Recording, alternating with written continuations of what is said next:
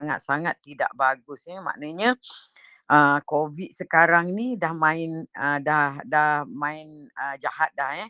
Uh, ada yang dah ada segrup uh, satu family enam orang uh, positif COVID. Jadi dia orang tu quarantine at home tanpa gejala. Dan tiba-tiba tiga orang mati dekat rumah bawa ke hospital dah meninggal ya.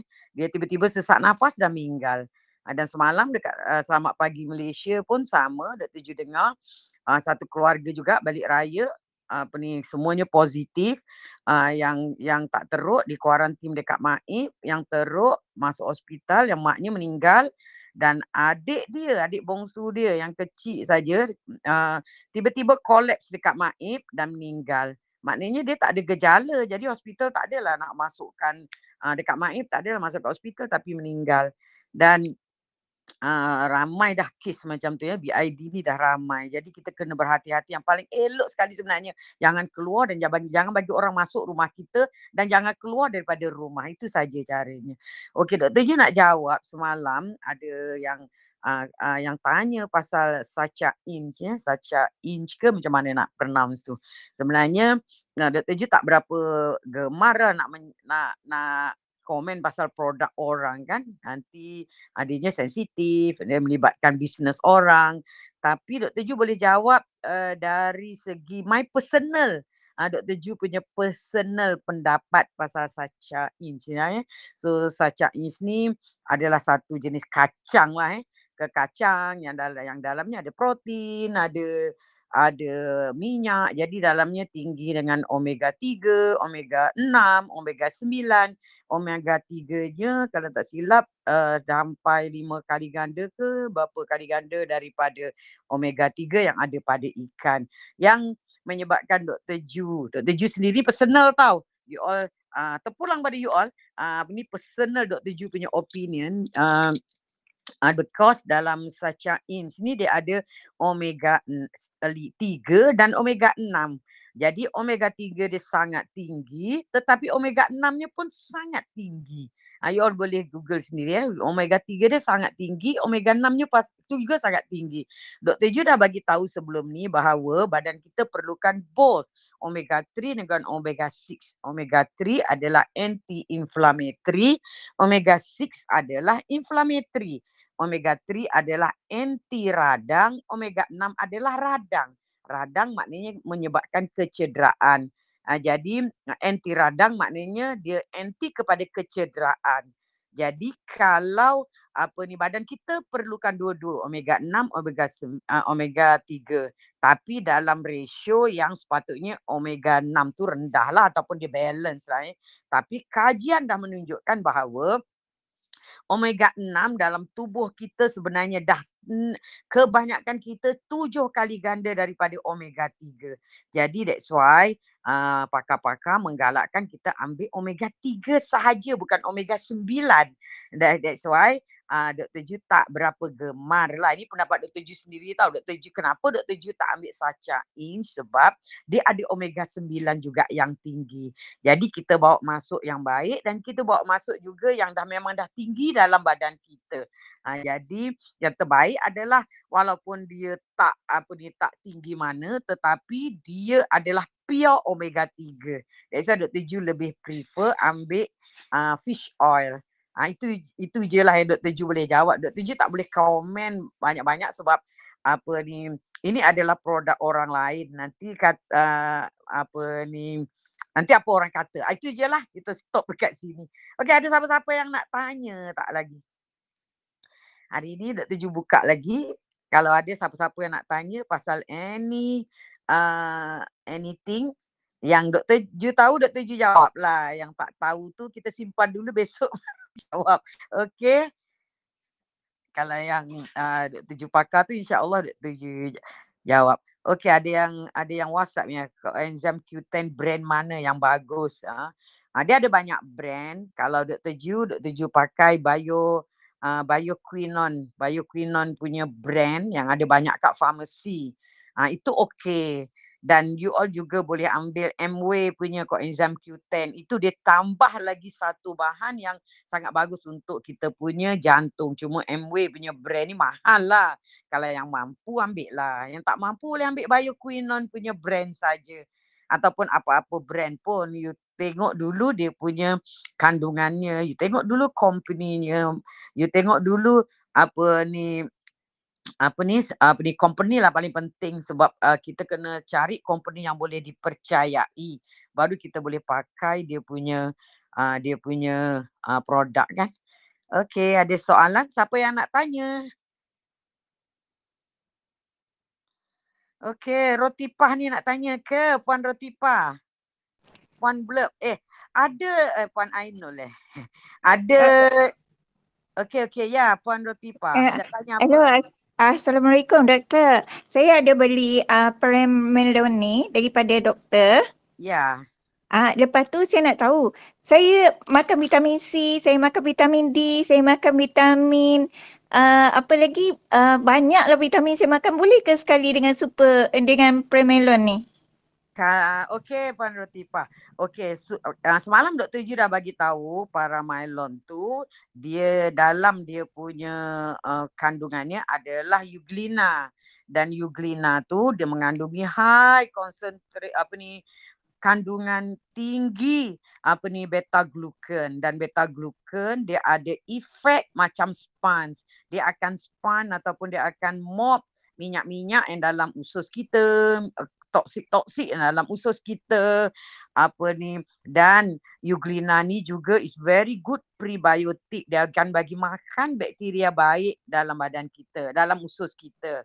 Jadi suplemen yang yang base oil base maknanya suplemen yang dia punya uh, kandungan ni ada minyak elok diasingkan daripada oh. para melon Maknanya ah. kena asingkan minima pun 4 jam. Kalau lebih lagi bagus sebab kita takut hmm. nanti you ambil omega 3 mahal-mahal di ah, ah, betul. dengan uh, di mop dengan disparam adisiuglina.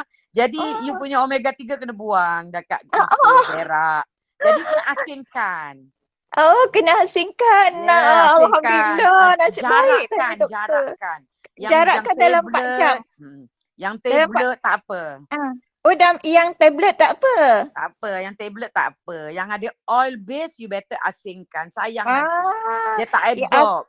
Macam uh, macam WCO tu kan dia uh, uh, pun kena asingkan. Kalau you nak you nak dia punya hasil you kena asingkan. Oh. Mm-mm. Macam tu sebab saya uh, uh, bermakna saya tak ada masa lah nak makan macam WCO tu sebab saya puasa. Uh-uh. Saya saya amalkan puasa. Saya jarang uh-uh. uh, saya buka saya jarang buka puasa. Uh-uh. Jadi uh, pagi kalau nak singkat 4 jam rasa tak sempat nak makan WCO tu. Tak apa kan uh, WCO tu kalau tak ambil. Uh-uh. Kalau you uh. puasa uh, puasa enam ke ataupun you memang buat intermittent fasting untuk sehat? Uh, saya buat uh, puasa enam dan uh, saya memang uh, yang ni bulan uh, bul- uh, masa raya ni saya buat puasa enam. Dah habis puasa enam nanti saya akan buat puasa-puasa lagi. Saya uh, jarang intermittent fasting lah. Buat uh, malam, buat buat malam tak apa. Intermittent fasting uh, buat malam. Uh, tak, buat... saya puasa penuh doktor. Saya puasa oh, kering. Puasa saya puasa kering. Uh. Uh, uh, uh, uh. You obese ke? Uh, bukan, saya tak obese. Tapi saya kena GERD ni. Kalau oh, saya faham, makan faham. Ah, lagi banyak angin doktor daripada saya tak makan. Kalau saya tak makan saya boleh buat kerja rumah. Tapi kalau saya makan kan saya terduduk angin ni. Ha. Tak apa you off dulu sampai you ambil paramylon tu dah habis. Nanti you punya gastrik dah good dah baik. Ah, you boleh mula balik. Ah kan. Yeah, uh, saya betul. dah order, saya dah order botol yang kedua dah doktor. Saya cepat yeah. order sebab ah saya sebab saya dengar doktor cakap tiga botol insya-Allah. Yes. Insya-Allah kalau jaga pemakanan Mm-mm. sebab itulah saya puasa doktor sebab yeah. saya nak ah nak cepatkan proses tu insya-Allah. Okey, sekarang ah. macam mana lepas ambil first bottle? Ah saya rasa macam banyak kurang lah doktor. Ya. Yeah. Ah. Tidur pun patutnya nyenyak, anxiety patutnya hilang. Ah, tidur alhamdulillah. Anxiety pun alhamdulillah. Mungkin saya ni uh, apa ni macam lemas sikit sebab mungkin vitamin tak se- tak banyak serap lagi kot sebab saya puasa kot. Ya, insyaAllah uh, nanti boleh baik Puan. lepas lepas tu saya nak tanya doktor, adakah orang tak ada hempedu ni dia susah nak serap uh, macam santan? Ya, betul. Sebab bukan uh, dia bukannya tak boleh serap, dia susah nak serap because tapi kalau you ambil MCT oil dia akan serap. Sebab MCT oil tu dia tidak bergantung sangat pada empedu sebab dia dia dah dah small. Dia kalau ah. yang susah diserap adalah lemak tepu macam daging, lemak dekat ah. daging. Sebab apa? Sebab guna hempedu adalah pecahkan kita punya lemak. Jadi orang dah tak ada pundi hempedu, dia tak simpan, dia tak ada simpanan uh, bile salt. Tak ada simpanan hempedu. Jadi ah. empedu tu sentiasa jalan terus pergi dekat kita punya usus. Jadi kalau kita nak makan pun sikit-sikit lah. Empedu tu ada tapi dia straight je pergi dekat usus. Kalau ah. ada simpanan, bila kita hmm. makan hmm. banyak lemak, ah. gallbladder kita akan kontrak, akan mengecut, keluarkan semua empedu, terus dia pecahkan lemak. So kalau kita tak ada pun empedu, dia mengharapkan empedu yang datang sikit-sikit daripada hati itulah direct pergi ke usus. Ah. Hmm. Abi doktor macam mana kalau GERD ni kan dia kata kena makan lemak banyak semua. Ya, lemak banyak supaya kita tak lapar. Supaya kita uh. tak lapar. Tapi sebenarnya uh. kalau you dah baik, dah boleh makan dah nasi semua. Ah, okey, uh. saya faham dah. Saya uh. ambil, memang saya ambil MCT. Tapi masa uh. Uh, masa sama saya ambil Premelon ni, uh, baru uh. saya tahu. Saya tak boleh MCT ambil MCT. dia tak ada bergantung pada pada goal apa ni apa ni empedu sangat. Dia akan direct dia absorb pergi kat hati. Terus Habis jadi ketones. Jadi tak uh. ada tak ada bergantung sangat pada empedu lah. Maknanya tak ada masalah.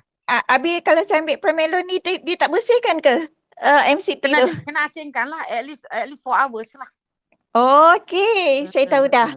Ah, bu, ah, bu mana kalau saya buka pukul tujuh tu, you buka mana, tu, you uh, buka tu, you jangan makan paramelon. Nak tidur okay. nanti baru makan paramelon. Ah, okay doktor, baru uh, saya tahu. Sayangnya, okay. Ah, okey. Terima kasih doktor. Alhamdulillah okay, ini dapat cakap dengan doktor. Ya Allah, terima kasih, terima kasih. Okey, sama-sama. Okey, ada siapa lagi yang nak tanya? Ada masalah apa-apa? Doktor Ju jawab. Tadi ada tanya apa? Vitamin D eh. Vitamin D3. Company apa yang baik? Vitamin D3 ni uh, Dr. Ju pun baru saja ambil. Uh, sebab bila buat 3 genomic study Dr. Ju sebenarnya perlu ambil vitamin D3 eh sebab vitamin D ni vitamin D ni dia apa ni adalah vitamin yang digunakan oleh 2000 lebih jin kita.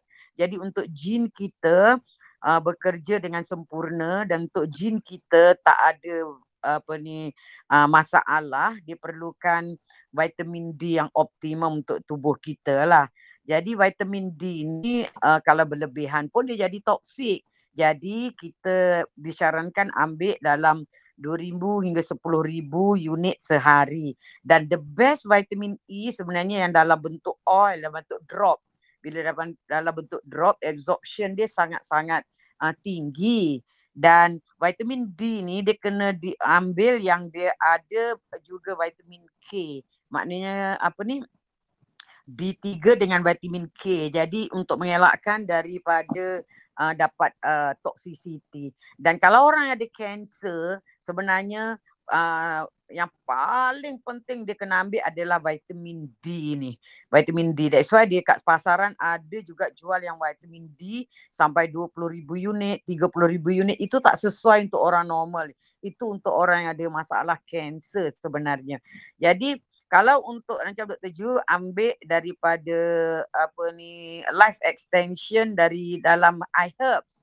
Uh, itu brand yang Dr. Ju ambil. Sebenarnya uh, you all uh, boleh kena study sendirilah pasal uh, pasal vitamin D ni kan uh, dekat uh, apa ni online banyak juga jual sebenarnya vitamin D ni. So you all kena kaji sikit kandungannya. Jangan ambil yang terlalu low. At least ambil yang uh, 2000 unit. Uh, satu drop 2000 unit. So you all boleh titikkan kat mulut uh, dua titik ke satu hari ataupun tiga titik. Uh, macam tu pun dah cukup. Yang walaupun dia cuma 10 mil tapi kalau cuma satu titik dia boleh tahan lama juga. Okey. Okey, ada apa-apa soalan lagi? Ada siapa-siapa nak tanya lagi? Okey. Puan Sakina Bibi nak tanya ke? Dah angkat tangan tu jawab. nak tanya apa? Okey. Okey. Puan uh, ni siapa nak nak tanya ni? Yang mana yang nak tanya ni? Banyak yang angkat tangan tapi tak cakap pun. Unmute je kalau nak nak tanya ada butang yang macam mikrofon kat sebelah kanan tu tapi uh, tekan dia supaya dia uh, tak tak ditutup mic tu tak ditutup. Jadi baru boleh bercakap. Okey yang tanya pasal omega 3 boleh diambil semua hidup ke memanglah boleh diambil semua hidup sebab kita dah tahu everybody uh, dia punya omega 6 memang tinggi dalam badan kita. Maknanya radang lebih banyak dalam badan kita daripada anti radang. So kalau kita ambil omega 3 berterusan sebenarnya tak ada masalah apa pun. Sebenarnya it's good lah. It's good untuk prevent kita daripada dapat chronic illness. Okay, siapa yang nak cakap ni? Banyaknya angkat tangan tapi ya. Yeah. Salam Dr. Ju. Ya, yeah, Waalaikumsalam Syamir ha. Ansar. Ah, saya Rose tu nama anak saya. Oh. Saya nak tanya tu. Itulah suara perempuan tapi nama ah, lelaki saya... anak. Ya, yeah, puan. Untuk call. Saya nak tanya tentang sacha inci oil. Mm-mm. Apa kebaikan dia dan apa perbezaan dia dengan omega 3 lah yang mana lebih elok untuk kita? Tadi Dr. Ju dah jawab sebenarnya. Awal-awal tadi belum masuk eh. Oh ya ke? Lambat-lambat masuk. Ah, nanti kena tengok rakaman lah sebab tadi dah jawab. Panjang dah. Oh ya ke? Mula-mula okay. Dr. Ju dah mulakan pasal Sacha Ins ni tadi.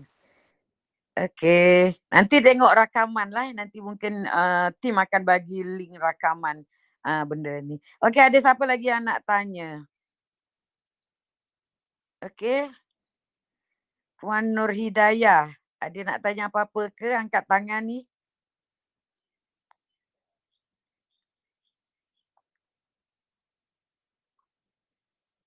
Tak ada yang nak tanya ke? Tak ada yang nak cakap ke? Ketertekan angkat tangan tapi tapi tak cakap. Ah, uh, Dr. Jo. Ya, yeah, Assalamualaikum. Assalamualaikum. Puan Nur Hidayah dari mana ni? Saya Hidayah dari dari Kelang. Okey, nak tanya apa tu puan? Kalau tahu Dr. Ju jawab. Tak tahu diam-diam. okay. Saya saya pesakit psoriasis arthritis. Ya. Yeah. Dengan SLE. Ya, yeah, the combination lah tu. Ha. ha okay. Uh, Dr. Ju ada suggest apa-apa tak? Sebab sekarang saya ambil uh, untuk doktor, sa- uh, saya consume ubat cyclosporin. Mm-mm. Cyclosporin, uh, hydroxychloroquine, uh, lepas tu steroid, namanya apa eh? Uh, prednisolone Mm-mm. dengan vitamin D. Dah berapa lama dah dah dapat penyakit ni? Uh, baru diagnos uh, setahun lebih. Saya uh-huh. dapat warded Disember uh, S- saya baru diagnos SLE tu Disember 2019. Oh, okay. So, uh, penyakit uh, apa ni? Ni puan ke cik ke apa ni? Saya puan sebab uh, saya dapat detect uh, sebab tak mengandung. Uh, uh, mengandung bersalin dua anak. Dua-dua saya kena attack kulit dengan sendi. Okay. Lepas tu doktor proceed untuk cek darah baru tahu ada SLE. Tu ada gastritis ke? Gastrik ke? GERD ke? Angin-angin ke? Ka, doktor tak ada diagnos tu tapi selalu ada angin-angin tu lah. Sejak bila tu? Masa muda-muda dulu pun, masa sebelum ni pun pernah ada gastrik tak? Sakit perut ke, sensitif makan ke? Uh, gastrik tak ada. Macam sensitif makan tu adalah kalau macam uh, kalau masa belajar dulu kawan ajak makan Maggi, ah uh, lepas tu mesti sakit perut. Uh, macam tu lah. Mm-hmm. Sebab uh, you punya penyakit ni adalah autoimmune disease. Uh. Berapa berapa uh, berapa dalam you tahu pasal penyakit you ni? Uh, saya hanya tahu pasal macam uh, uh, boleh attack organ lain. Mm-hmm. Lepas tu saya tengah cuba untuk uh, balance diet lah. Mm-mm. Sebenarnya you punya penyakit ni is autoimmune disease. Ha? Autoimmune disease adalah penyakit di mana you punya tubuh keluarkan antibody yang attack diri you sendiri. Ah. Maknanya you punya sistem antibody tu dah gila lah senang cerita. Dan uh, 80% daripada masalah autoimmune disease ni adalah disebabkan oleh masalah GIT, gastrointestinal tract. Maknanya you, you punya masalah sistem pencernaan you ada masalah. Only 20% daripada benda lain. Maknanya Dr. Ju baru aja cerita uh, ni live on autoimmune disease tapi Dr. Ju fokus kepada masalah rheumatoid arthritis ya sebab oh. bila Dr. Ju cerita pasal autoimmune nanti orang kata saya ada rheumatoid, saya ada sebenarnya benda tu semua sama apa yang berlaku etiologi adalah sebab utamanya adalah satu saja. Maknanya sebab utamanya adalah ya apa ni uh, sebabnya semuanya sama. Maknanya so kenapa you punya badan boleh keluarkan auto antibody ni? Maknanya antibody yang attack diri you. Kenapa you punya sistem antibody boleh gila? sebab punca utamanya 80% daripada masalah usus only 20% daripada benda lain. Masalah benda lain tu maknanya mungkin you pernah makan silap ubat, mungkin you pernah dapat jangkitan virus ataupun mungkin you pernah terkena radiation atau mungkin you ter, ter, terhidu something yang menyebabkan body you bertindakkan bertindak balas dengan benda yang tak normal ni dan menyebabkan uh, you punya tubuh keluarkan uh, antibody yang salah. Tapi 80% daripada autoimmune disease ni berasal daripada usus sebab dalam usus kita ni ada more than 70% sistem imun badan kita berada dalam usus. So mungkin masa muda-muda itu dulu you makan macam-macam, apa benda pun makan tak tahu, perasa, pewarna, pengawet, margarin, processed food, semua-semua tu menyebabkan usus you ada masalah. So bila usus kita ada masalah, usus kita cedera, bila usus kita cedera, kita dapat sindrom yang dipanggil leaky gut syndrome. Maknanya apa yang kita makan boleh masuk dalam usus kita. Eh boleh masuk dalam darah kita. Bila benda-benda asing masuk ke dalam darah kita, badan kita ada third liner. Dia ada sistem antibody. So sistem antibody kita akan bertindak balas dengan bahan-bahan asing tu untuk menetralkan bahan-bahan asing tu supaya this invader tak boleh attack uh, tak boleh menyebabkan kita sakit lah.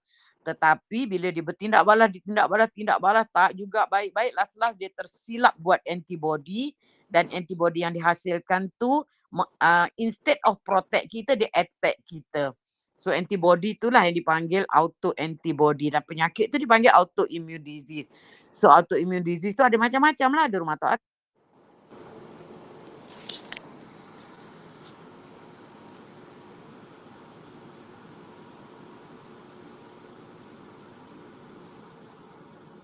No.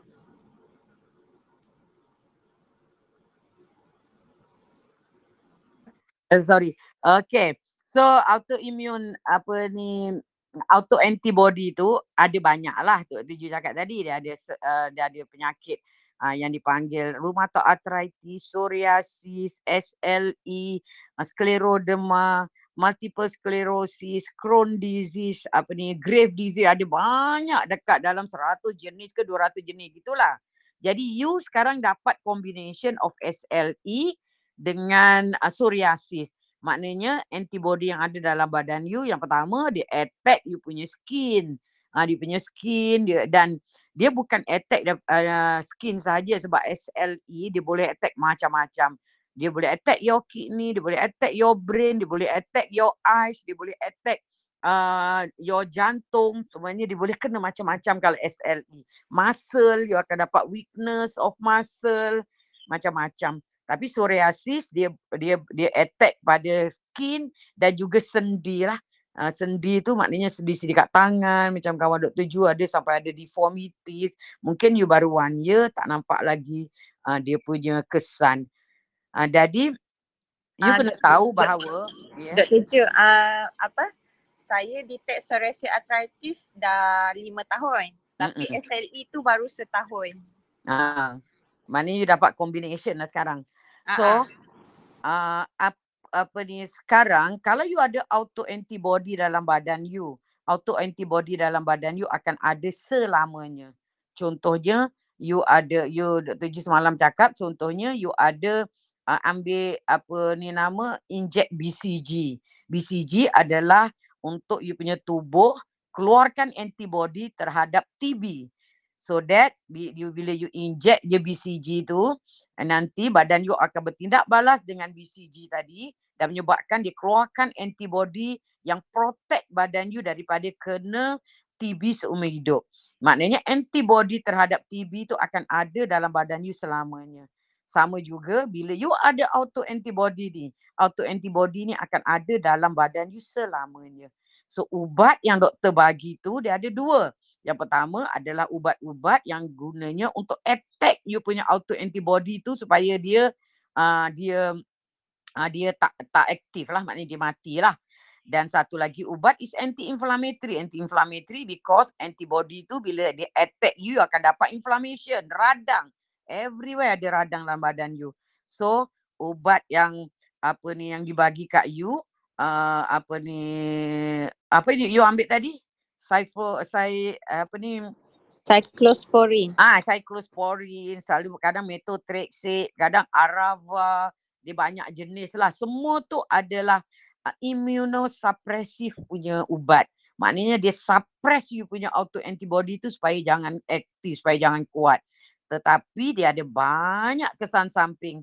Especially you punya liver lah macam Dr. Ju adalah pesakit auto apa ni nama rheumatoid arthritis dan Dr. Ju pernah dapat liver toxicity kesan samping daripada ubat uh, ni yang Dr. Ju ambil. So that's why bila you ambil ubat ni doktor akan monitor you punya liver function test. Dia nak tengok sama ada ubat ni merosakkan uh, you punya sel-sel dalam hati ke tidak. Dan steroid adalah anti-inflammatory. Dia ubat magic. Siapa ambil je everything baik tetapi kesan sampingnya juga berbakul-bakul. Ha, jadi kalau uh, apa yang Dr. Ju buat sebab uh, it was uh, apa ni dalam kalau you tengok uh, you nanti mungkin boleh pergi uh, apa nama tengok Dr. Ju punya Facebook yang terbaru terbaru Dr. Ju ada live pasal uh, uh, rheumatoid arthritis apa yang Dr. Ju buat tu you follow saja apa yang Dr. Ju buat sebab semuanya sama semuanya sama maknanya you kena off 4P sebenarnya apa ni ubat banyak side effect dan ubat ada tolerance uh, Cik Azrul boleh unmute tak okay uh, ubat ada uh, to, apa ni kesan tolerant maknanya mula-mula ubat tu jalan lama-lama ubat tu nanti tak jalan dah tak jalan dan bila tak jalan nanti semua ubat tak jalan doktor akan inject pula uh, suppressive punya injection dan ubat tu mahal tapi you punya penyakit tak akan settle sampai bila-bila So you kena follow apa yang Dr. Ju buat. You tengok balik live Dr. Ju dekat page uh, Dr. Ju eh. Yang pasal uh, macam mana Dr. Ju uh, reversekan Dr. Ju punya rheumatoid arthritis.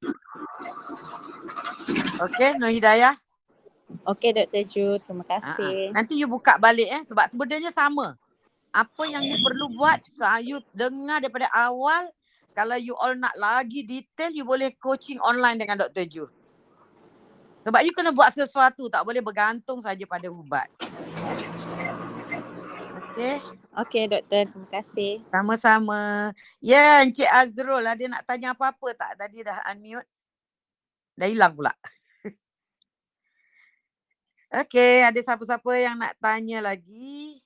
Kita ada lagi 30 minit untuk bersembang-sembang santai. Uh, Dr. Ju, maknanya uh, penyakit saya ni sebenarnya dah ada ke selepas selepas saya bersalin? ada. Ya, yeah, you dapat ni because uh, mungkin sebelum you bersalin tu you ada masalah usus sebenarnya. Ataupun you Oh. terdedah kepada sesuatu. Dan benda tu berlaku bila you lepas bersalin, masa you bersalin mungkin stres ke apa ke kan, jaga anak semua. Jadi benda tu flare up. Benda tu Oh. naik. Ha, Sebab selalunya saya sebab stres lah. Saya pun uh, kerja dengan chemical sebenarnya. Ah, mungkin kena chemical tu. Itu etiologi awalnya tapi benda tu dah ada dalam tubuh you. Oh. Macam Dr. Ju lah. Dr. Ju ada apa ni apa ni auto antibody dalam badan. So kalau jahat-jahat makan suka hati ah, dia flare up. Kalau baik bulan puasa ah, langsung sehat walafiat. Oh, betul betul. Ah, that's why you kena tahu cara lain semua. You tengok je Dr. Ju punya tu. Just follow je. And then you kena buat banyak research juga.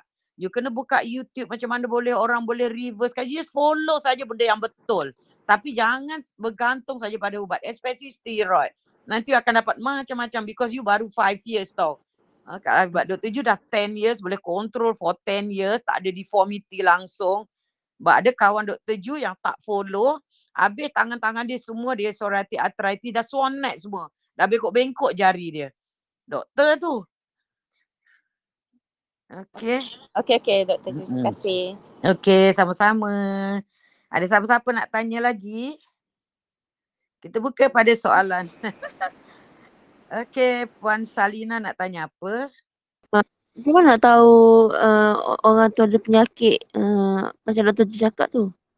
Oh, Macam mana di tahu uh, dia Hmm. kena dia ada simptom dia lah. Maknanya dia tanda-tandanya kalau rheumatoid arthritis dia sendi dia bengkak-bengkak lah pagi-pagi dia stiff, sakit-sakit sendi. Kalau yang psoriasis tadi dia selalunya pun sendi-sendi sakit tapi uh, dia punya simptom yang nyata selalunya kulit lah. Kulit dia ada macam kurap. Tapi psoriasis ni beza dia dia tak gatal. Dia tak gatal. Dia kalau gatal dia eczema. Kalau psoriasis dia tak gatal tapi kepala berkuping-kuping tapi tak gatal sangat. Ah itu psoriasis. Kalau SLE dia selalunya sendi sakit, lemah otot, and then uh, apa ni nama uh, kadang kulit-kulit jadi merah dekat muka especially dipanggil butterfly rash. Uh, itu kalau SLE. Kemudian ada juga autoimun yang diserang buah pinggang. Itu sangat bahagia, bahaya sebab bila dia serang buah pinggang you tak rasa apa-apa, you tak sakit. Uh, jadi yang serang buah pinggang ni uh, apa ni nama menyebabkan buah pinggang rosak. Jadi dia ada protein dekat urin dia. Yang itu tanda dia. Protein dekat urin dia, uh, dekat kencing dia ada protein ataupun BP dia naik ke gitu je lah. Kadang-kadang bengkak kaki itu je. Tapi bahayanya yang Dr. Ju tengok ramai orang yang ada auto anti autoimmune disease yang menyerang buah pinggang sebab dia tak sakit. Jawab bila dia tak sakit, dia suka-suka hati je buat apa-apa. Last-last jumpa kita stage 5 dah buah pinggang dah rosak stage 5 because dia tak rasa apa-apa. So the best thing is untuk kita mengelakkan daripada dapat penyakit ni. Jaga you all punya usus. Ha, jangan ambil uh, toxic food. Jaga usus kita supaya uh, bakteria baik dalam usus kita sentiasa sehat. Ambil probiotik, ambil prebiotik secara konsisten. Uh, yang paling penting jangan bunuh kita punya bakteria baik yang jaga usus kita. Bila bakteria baik dalam usus kita banyak mati menyebabkan bakteria jahat datang. Dia serang kita punya usus. Permukaan usus kita jadi bengkak. Bila bengkak, uh, tapisan usus kita ni jadi jarang. Apa yang kita makan semua pergi kat darah. Uh, jadi badan kita bertungkus lumus untuk neutralkan. So siapa-siapa dekat sini yang ada masalah gastritis, uh, pergi cepat-cepatlah uh, apa ni tahu macam mana cara nak reversekan you punya gastritis dengan GERD. Even Dr. Ju ada kelas, kelas khas untuk masalah gastritis ni uh, dipanggil LGS, kelas LGS kalau tak silap kita orang selalunya ambil tak ramai lah. So you all boleh uh, uh, contact team Dr. Ju ataupun you all boleh buat online personal coaching one on one Dr. Ju macam mana nak reversekan you all punya masalah leaky gut syndrome ataupun masalah gastritis ataupun masalah GERD supaya dia tidak membawa kepada masalah autoimun. Kalau gastritis dengan GERD boleh reverse, boleh normal, boleh baik. Anxiety pun boleh baik. Tapi bila autoimmune disease Uh, bila dapat autoimmune disease susah. Memang tak boleh reverse lah senang cerita. Boleh kawal saja. You kena kawal semua hidup. Kena baik. Kena jadi orang baik. Jaga makan semua hidup. Okay. Okay faham Salina. okay ada uh, apa? Tapi kalau Ya. Yeah? Uh, nak tanya uh, dalam terdarah memang tak nampak eh penyakit ni. Kalau you ada ada nampak dia different different lain-lain. Kalau SLE dia punya LE dia punya test darahnya LE cell dia positif, anti DNA dia positif. Kalau rheumatoid RA factor rheumatoid factor dia positif. Kemudian dia punya ESR dia tinggi, dia punya C reaktif dia tinggi. Jadi dia bergantung kepada simptom. Doktor akan tengok simptom. Kalau simptom dia macam rheumatoid arthritis, doktor akan buat study pasal arthritis. Maknanya blood test yang melibatkan arthritis punya uh, ni package lah. Kita nak tahu semua jenis-jenis arthritis. Kalau dia melibatkan kulit, kadang-kadang doktor kena buat biopsi. Kalau tiba-tiba ada lesion dekat badan you banyak-banyak, doktor kata ini mungkin psoriasis. Dia akan buat biopsi lah dan buat blood test juga. Kalau ESR dia tinggi, C reaktif dia tinggi, mungkin ini autoimmune disease. Tapi kalau you tak ada simptom apa-apa, kemudian doktor test, dia tengok mungkin urine you banyak protein, ha, doktor akan all out lah tengok sama ada you ada autoimmune disease yang yang menyerang you punya kidney. Kalau you ada masalah thyroid, thyroid juga adalah autoimmune disease. So doktor akan check you punya semua apa ni package yang melibatkan thyroid lah untuk tahu sama ada you punya masalah ni autoimmune disease ataupun tidak. Okay? Dia bergantung pada simptom orang tu lah. Macam Okay. saya dia uh, ESR memang tinggi tapi macam doktor bagi steroid je untuk kurangkan ESR tu. Ah, you kena tarik juga kenapa ESR you tinggi. So dia kena all out lah. You tak ada simptom apa-apa cuma ESR je tinggi. Ke- berapa tinggi dia? Mula saya kena tu uh, bulan 9 tu uh, 77%. Mm-mm. Daripada memang tinggi lah. Sebab dia punya range dia sampai uh, 24 je. You ada masalah lain? You ada Saya simptom apa-apa saya ke? ada masalah uh, sickness. Apa mata belah kanan tu tak boleh nak nak tengok uh, secara normal. Dia tak ikut uh, apa uh, saraf apa, otak tu masa tu.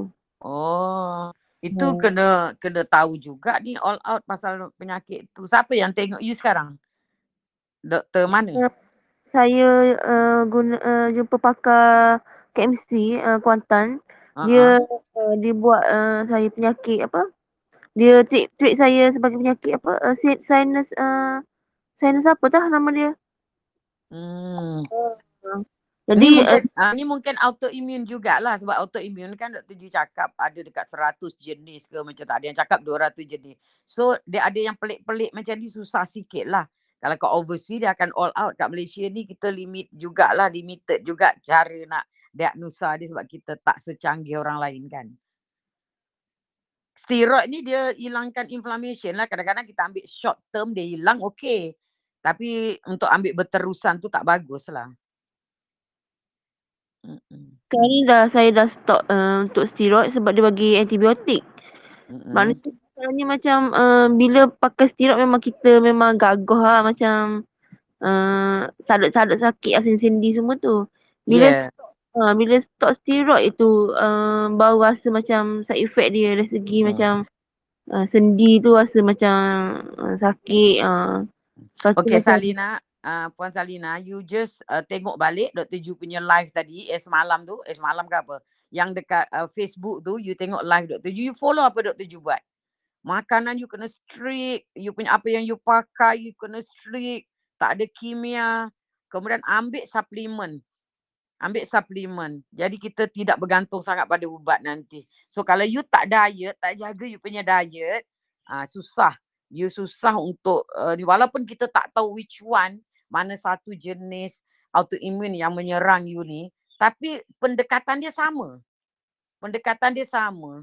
Maknanya you kena off sugar, off gluten, tak boleh makan ada benda-benda yang ada uh, tepung gandum, you kena off daging, daging daging merah lah, daging merah, kena off perasa pewarna pengawet.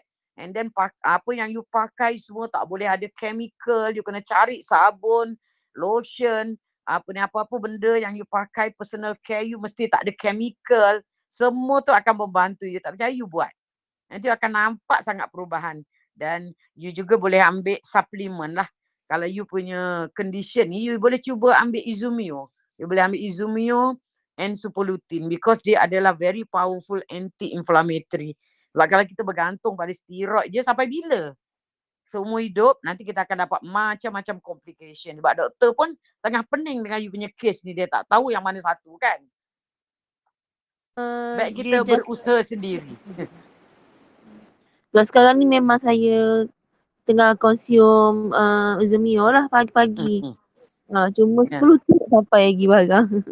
Mm-hmm. saya dah order dengan Dr. Ju lah. Saya tak sampai mm-hmm. lagi. Uh, so sekarang ni saya ikhtiar makan suplemen lain lah macam dulu. Yeah. Sebab saya ada. Saya tengah uh. makan mega fish semua tu lah. Ya, yeah. yeah, yeah. Hmm. Okay, insyaAllah lah. Ha, ni, perlahan-perlahan you, yang paling penting is apa yang you tak perlu ambil. Dan apa yang you perlu ambil, itu sahaja. Okay.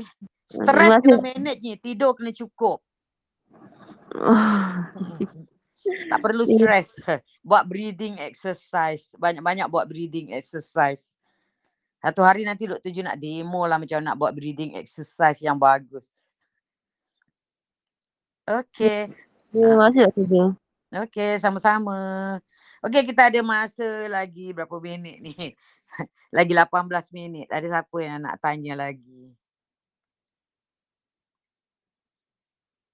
Okey, ada siapa yang nak bercakap? ya, yeah, Encik Azrul nak tanya apa? Assalamualaikum Dr. Jo. Ya, yeah, Waalaikumsalam. Ya, uh, saya ni uh, selalu kerap perut selalu pedih, perut selalu sakit. Ya, lepas raya ni kerap boleh ada sakit. Sebab tu dia selalu tangkap belakang. Kalau kita buang kahak tu dia tangkap ke belakang ni kan. Ah, tu lah. Ah. Uh, itu macam root je, uh, macam uh, deng, uh, macam dengarnya lah. Macam gastritis je tu Encik Azrul. So kemungkinan besar you ada gastritis. Dia sakit tu ada sampai ke dada ke tidak? Ah, sampai ke dada, kadang-kadang sedawa tu jadi sakit. Ah. Uh, kalau pedih, pembuangan pun dah tak berapa cantik lah. Ah, maknanya. Encik Azrul ni ada masalah gastritis dan GERD. Gastritis ni adalah radang pada tembuluk perut ni. GERD pula adalah apa ni uh, you punya penutup antara perut dengan saluran daripada saluran atas perut tu terbokak. Jadi bila terbuka, asid-asid dalam perut tu dia akan naik dekat atas. Ha, dekat atas dia dia, uh, dia cederakan bahagian atas, that's why dia sakit juga bahagian atas. Jadi uh, punca daripada uh, dapat gastritis ni sebenarnya adalah usus yang tak sehat lah. Maknanya puncanya adalah kita punya apa ni nama uh, bahagian usus kecil tu bakteria baik dia banyak yang dah mati tu. Uh, banyak yang dah mati bila dia banyak dah mati dia menyebabkan uh, bakteria jahat serang usus kita.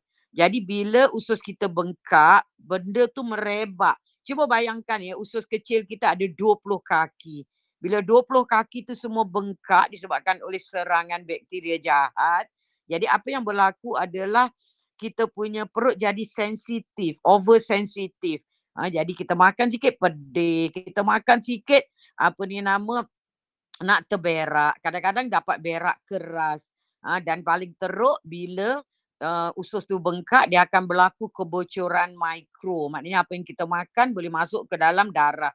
Uh, keadaan tu dipanggil leaky gut syndrome. So bila berlaku benda tu, apa yang berlaku lepas makan je, kita sakit kepala. Kita sakit sendi, kita letih, kita ngantuk sebab apa yang kita makan yang tak sepatutnya masuk dalam darah kita, dia bocor, dia masuk dalam darah kita. Ah, itu menyebabkan kita uh, bila pas makan kita dapat masalah.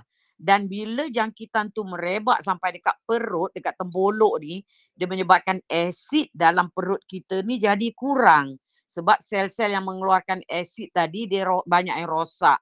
Bila banyak yang rosak, asid tidak dikeluarkan banyak. Ramai orang menganggap, beranggapan bahawa gastritis ni disebabkan oleh asid lebih dalam darah, dalam dalam perut kita. Ha, jadi benda tu sebenarnya salah. Ha, sebenarnya gastritis disebabkan oleh asid dalam perut kita kurang. Bila dia kurang, makanan yang kita makan tidak boleh dihadamkan. Bila dia tidak boleh dihadamkan, dia berlaku penapaian dalam kita punya perut. Bila berlaku penapaian, makanan kita makan tu jadi dia dia menapai keluar banyak asid banyak gas. Bila banyak gas perut kita jadi kembung. Bila kembung penutup dekat perut tu terbuka. Bila penutup uh, perut tu terbuka, apa yang dalam perut tu naik dekat dada. Bila naik dekat dada tu yang kita jadi sakit. Kadang-kadang kita tak sakit. Ha, tiba-tiba asid je dalam perut kita naik ke atas. Tiba-tiba kita rasa macam masam-masam dekat tekak. Kadang-kadang kita rasa macam ada kahak aja dekat tekak. Ha, kadang-kadang kita batuk tak boleh baik. Semua tu adalah simptom GERD. GERD tu maknanya gastro esophageal reflux disease. Maknanya keadaan di mana penutup perut kita terbuka, isi perut kita keluar. Kalau kita kos, perut kosong, asid yang keluar. Kalau perut penuh, makanan dalam perut yang tak habis dihadamkan tidak sempurna tu naik ke atas. Why kadang-kadang oh kita makan keluar macam uh, macam budak kecil pula keluar susu lah keluar apa. Jadi orang yang ada masalah macam ni yang pertama dia kena off toxic food. Uh, toxic food maknanya gula, perasa, pewarna, pengawet tu tak boleh ambil lah. Yang kedua, dia tak boleh juga ambil gluten. Makanan yang ada tepung gandum dia tak boleh ambil. Sebab kalau Encik Azrul diteruskan ada masalah ni, you akan dapat masalah lain macam yang puan siapa tadi tu kena. You akan dapat juga masalah autoimmune disease. You akan dapat anxiety. You akan dapat depression. Ha, disebabkan oleh masalah usus you makin teruk makin teruk.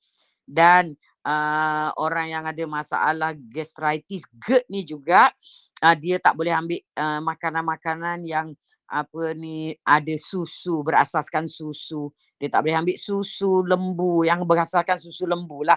You boleh ambil susu kambing you boleh ambil santan you boleh ambil susu almond tapi susu lembu tidak digalakkan dulu. Dan pantang ni adalah sampai baik saja. Selalu dia mengambil masa 3 hingga 6 bulan.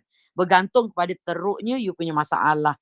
Okay so lepas tu nanti apa lagi yang you tak boleh ambil uh, uh, apa ni benda-benda yang boleh menyebabkan asid dalam perut you meningkat, histamin meningkat. Maknanya orang ada masalah gastritis ni dia tak boleh makan buah-buah yang manis sangat, dia tak boleh makan benda-benda yang berperam, benda-benda yang dah lama, yang tinggi dia punya asid. Dan suplemen yang terbaik untuk Encik Azrul ni, you boleh mula dengan ambil probiotik dan you juga boleh ambil redox. You boleh tanya tim Dr. Ju pasal dua suplemen ni untuk you baik bukan kontrol. Kalau kontrol you ambil ubat dekat hospital, ubat tu neutralkan you punya asid. Kurangkan pengeluaran asid. Hilangkan sakit perut. Dia mengawal saja. Dia bukan boleh baik.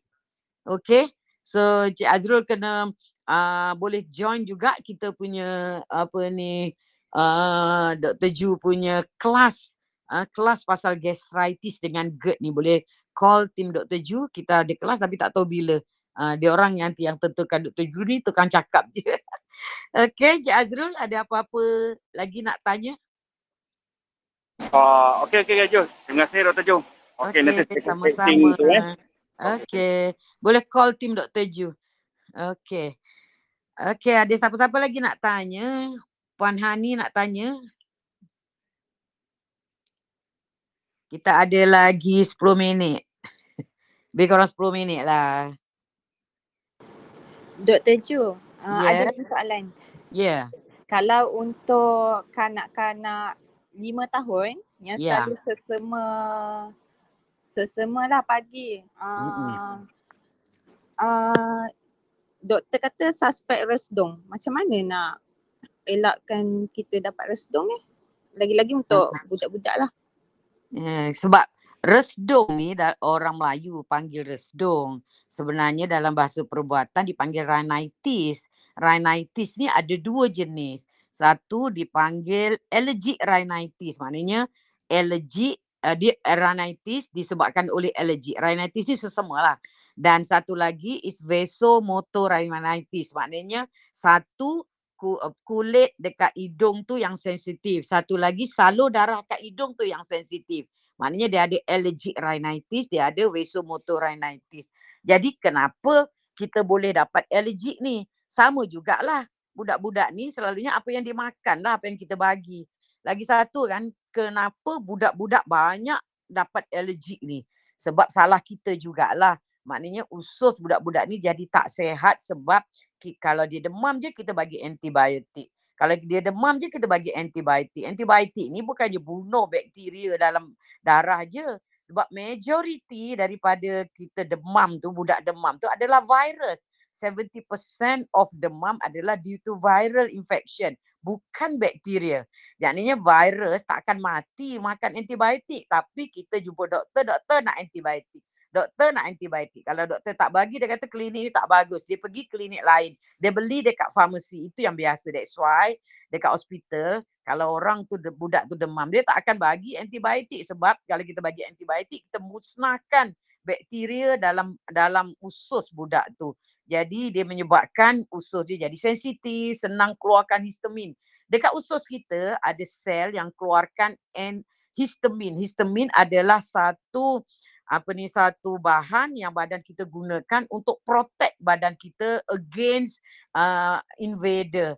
Uh, dia protect bahan badan kita. Kalau ada benda asing dalam badan kita histamin tu akan tangkap. Contohnya macam tu lah akan neutralkan. Dan dia akan uh, dirangsang untuk keadaan-keadaan tertentu saja. Tetapi bila usus budak tu tak sehat jadi apa yang dia makan apa apa-apa yang dia makan akan menyebabkan benda tu uh, oversensitif sikit-sikit dia keluar histamin. Sikit-sikit dia keluar histamin. Histamin yang tinggi menyebabkan budak tu boleh dapat gatal boleh dapat eczema resduk apa ni hidung dia tu akan jadi sangat sensitif. Itu yang uh, dipanggil resdung tu lah. Maknanya hidung dia sensitif. Jadi ke, kalau ada habuk je uh, dia overactive react. Patutnya bila ada habuk masuk hidung kita sikit-sikit je kalau ada benda-benda asing masuk dan kita salah makan ke react sikit-sikit je tapi dia overreact. That's why doktor akan bagi antihistamin. Antihistamin sama ada antihistamin yang dimakan uh, dalam bentuk sirap ataupun dia akan bagi yang masuk dekat hidung. Kalau semua tu tak jalan doktor akan bagi steroid juga. So the first yang you kena buat untuk anak you apa ni naikkan dia punya immunity naikkan dia punya immunity. You jangan bagi dia benda-benda yang processed food, bagi dia semua yang healthy food sahaja. Kemudian bagi dia probiotik. Itu sangat penting. You cari probiotik yang ada untuk budak kat farmasi ke apa, you bagi dia probiotik. You just bagi dia apa-apa suplemen yang baik, yang natural untuk budak. Kemudian uh, apa ni yang paling penting itulah elakkan benda-benda makanan-makanan toksik dan kalau dia demam jangan bagi antibiotik kecuali dia memang bacterial infection. Sebab majority demam tadi kan virus dia akan baik sendiri. Tiga hari baik. So kontrol je dengan ubat demam saja yang paling penting bagi minum air bagi tepik sponging itu je. Okay. Uh, itu sama dengan yang macam uh, anak saya yang kedua serta uh, nak masuk dua tahun dia kalau doktor kata dia punya saluran pernafasan uh, dia senang dapat sesema atau batuk kata sensitif. Ya. Yeah. itu berkaitan you kena dengan tengok apa yang dia makan. Oh, you buat okay. test lah. You buat test untuk tengok alergi sama ada dia dia mungkin ada certain certain food yang dia alergi mungkin dia alergi kat telur mungkin dia alergi dekat susu. Dia dah dua tahun dah boleh. Kalau misalnya dia alergi kat susu kita offkan susu lembu kan. You kena buat test tu sebenarnya sebab kadang-kadang dia ada satu benda dalam food dia tu yang dia tak sesuai. Dia allergic kepada food tu. Sebenarnya allergic ni dia berlaku waktu kita dah, budak tu dalam perut lagi. Maknanya mother dia tu dah exposekan dia kepada uh, apa ni allergen tu. Maknanya waktu kita mengandung mungkin ada benda-benda yang kita makan uh, yang yang benda tu dibawa kepada baby yang menyebabkan baby tu dalam badan tu dah dia dah acquired allergic tu dari dalam perut lagi. That's why ramai budak keluar dapat eczema teruk sangat. Sebab sebenarnya kesilapan tu waktu mengandung. That's why waktu mengandung tu kita digalakkan supaya makan benda yang healthy, ambil suplemen yang sesuai. Okay. Okay, faham doktor. Terima kasih. Okay, sama-sama.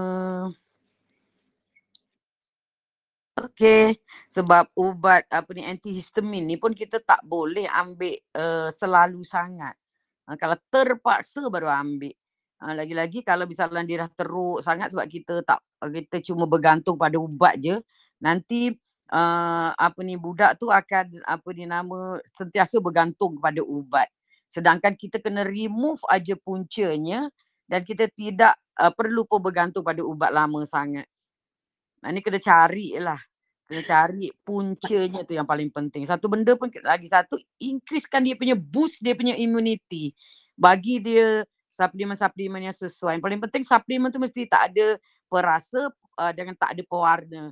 Uh, selalu banyak suplemen-suplemen yang sintetik dekat uh, dekat uh, apa ni uh, farmasi tu dia jual suplemen-suplemen yang buatan makmal. Dia ada perasa perasa oren perasa perasa strawberry adalah ada pewarna. Kita bagi ke anak kita. Itu bukannya itu macam gula-gula je. Bukannya dia tambah imuniti budak tu. Makin dropkan imuniti adalah.